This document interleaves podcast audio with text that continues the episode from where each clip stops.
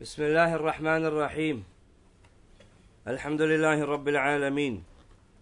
والصلاة والسلام على رسوله الكريم. نبينا محمد وعلى آله وأصحابه أجمعين. وبعد. Inshallah this Ramadan in some of these brief sittings that we're going to be having after the Taraweeh we will go over some ahadith that are contained in Imam al-Bukhari's Al-Adab al-Mufrad.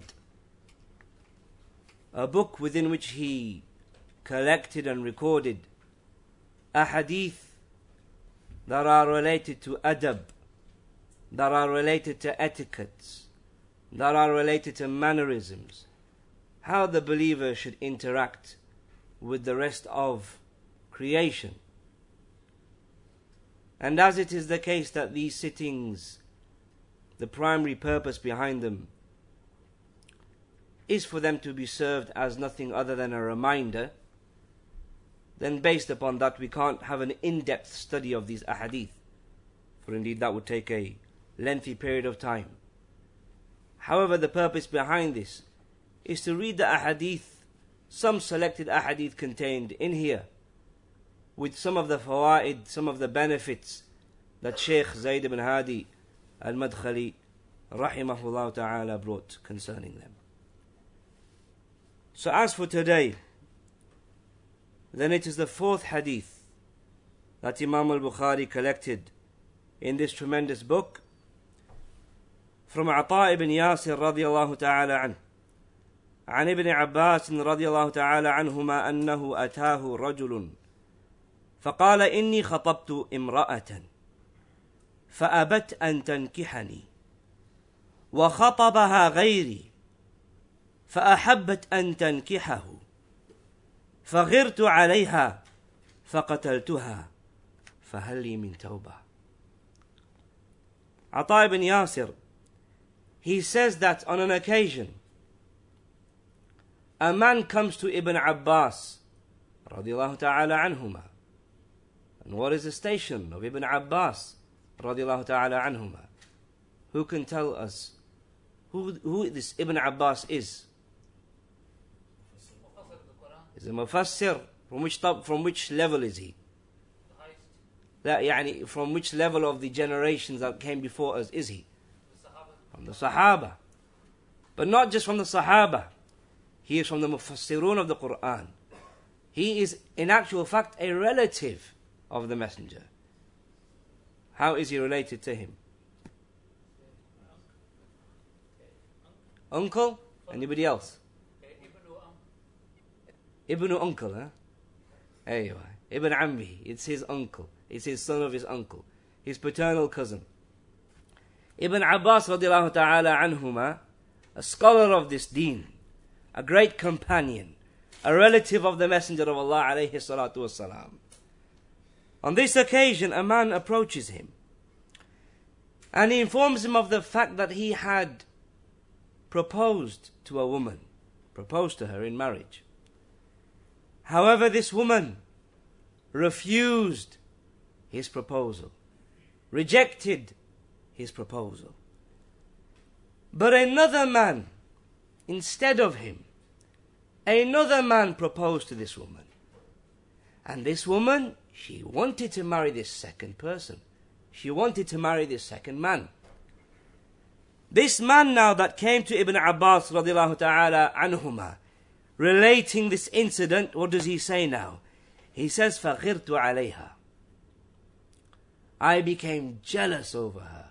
Jealousy overcame him. And then what did he do? فَقَتَلْتُهَا I killed her. Killed the woman that he wanted to marry. Killed the woman. Why? Out of jealousy over her. Because somebody else wanted to marry her and she wanted to marry him. So then he goes on to say, فَهَلْ لِي مِن توبة Is there any tawbah for me now? Is there any repentance for me now?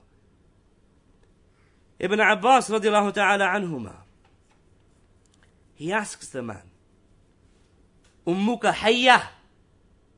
Is your mother alive? The man said, La, no. So then Ibn Abbas, he says, تب إلى الله عز وجل وتقرب إليه ما استطعت Repent to Allah Azza wa Jal and draw close to Him as much as you are able. Ibn Abbas, what did he ask him? He said, Ummuka hayya. Is your mother alive?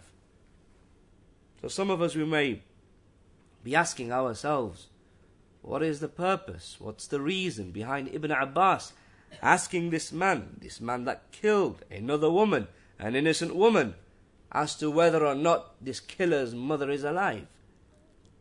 Ata ibn Yasir, he says, the narrator, he says, فذهبت فسألت ابن عباس رضي الله عنهما لما سألته عن حياة أمه He says, I went to Ibn Abbas and I asked him, why is it the case that he asked about whether his mother is alive? So then Ibn Abbas replies by saying, إني لا أعلم عملا أقرب إلى الله عز وجل من بر الوالدة. Ibn Abbas, he says, I do not know of any deed that brings a person closer to Allah than having bir towards the walida, than having goodness, dutifulness, righteousness towards the walida, towards the mother. Concerning this narration, Shaykh Zayd ibn Hadi al-Madkhali, rahimahullah, he mentioned certain fawaid. We'll summarize them to three. The first, في هذه القصة الواردة في هذا الأثر الموقوف بيان ما للوالدة من الحقوق على الابن ذكرا كان أو أنثى. The first benefit the one that is obvious to all of us. A clarification, highlighting how important it is, how important it is, and what the mother possesses of rights. The rights that the mother possesses, whether you are a male or a female, whether you're a son or a daughter, the mother, she possesses great right in, compar- in comparison to the Father, greater than the Father threefold. For indeed, in the narration prior to this, the narration that most likely every single one of us, if not all of us, have heard of, since childhood we've heard of it, of the narration when the man came to, to came to the Messenger of Allah, alayhi salatu wasalam, and asked him, Who is the one that deserves the greatest degree of my goodly companionship. So the messenger said, Ummuk, your mother. Then he said, Who? The messenger said, Your mother. Then he said, Who? Then he said, Your mother. Then he said, Who? Then he said, Your father. So this narration here highlights to us the great and tremendous right that our mother has upon us. For indeed this man did not commit a little crime. But he committed a great crime, a major crime, a major sin against Allah Azza wa Jal. Likewise a crime, likewise taking the right of someone else. Allah Jalla wa ala, He says, وَمَن يَقْتُلْ مُؤْمِنًا مُتَعَمِّدًا فَجَزَاؤُهُ جَهَنَّمُ The one who kills a believer intentionally, then his recompense is Jahannam, خالدا فيها in it he shall abide khalidan. In it he shall abide for extensive, long, long periods of time. وغضب الله عليه ولعنه وأعد له عذابا عظيما. And Allah's curse is upon the one that kills a believer intentionally. And Allah's anger is upon him. And He has prepared for him a great and tremendous punishment. That is the penalty for the one who commits this crime. Yet in spite of that, Ibn Abbas radiallahu ta'ala anhuma, what does he say to this man? Is your mother alive? Why? Because there's no other deed, Ibn Abbas, he says, there's no other deed that he knows that equates, that draws a person closer to Allah subhanahu wa ta'ala as much as being good and righteous towards the mother. That is one fa'idah. A second fa'idah, Sheikh Zaid he says, وفيها دليل على أن باب التوبة مفتوح للمذنب إذا وقع في ذنب من الذنوب وهو على قيد الحياة. This narration indicates to us that the door of repentance is open for anyone and everyone, regardless of how great a crime that you have committed, regardless of the sin that you may have been engulfed in, regardless of that, the door of repentance for you, Ya Abdullah, it is open as long as you are still alive, as long as you are still breathing, regardless of what crime you may have committed in this life, that door of repentance is open for you as long as that repentance fulfills its conditions. What are the conditions of repentance? For them to be fulfilled, for that repentance to be accepted. What are the conditions? Anybody? Sincerity Sincerity that goes for any act of worship, no doubt. Specific to remorse, that's one. Ah. Huh? Never to go back to it. Third one. Something else. Remorse. To make iqla', to desist from it. What else? Huh? Cut off the means, something else. Okay, but that's in addition to that's in that, يعني in general, regardless of whether it's in relation to taking the rights of Allah, committing a sin against Allah, or if it's a sin wherein you've taken the rights of someone else, like this one here. Uh, al-iqla' to desist from it, and to have azm, to have determination, not to return back to it, and to have nadam, to have repentance over the sin that you engaged in.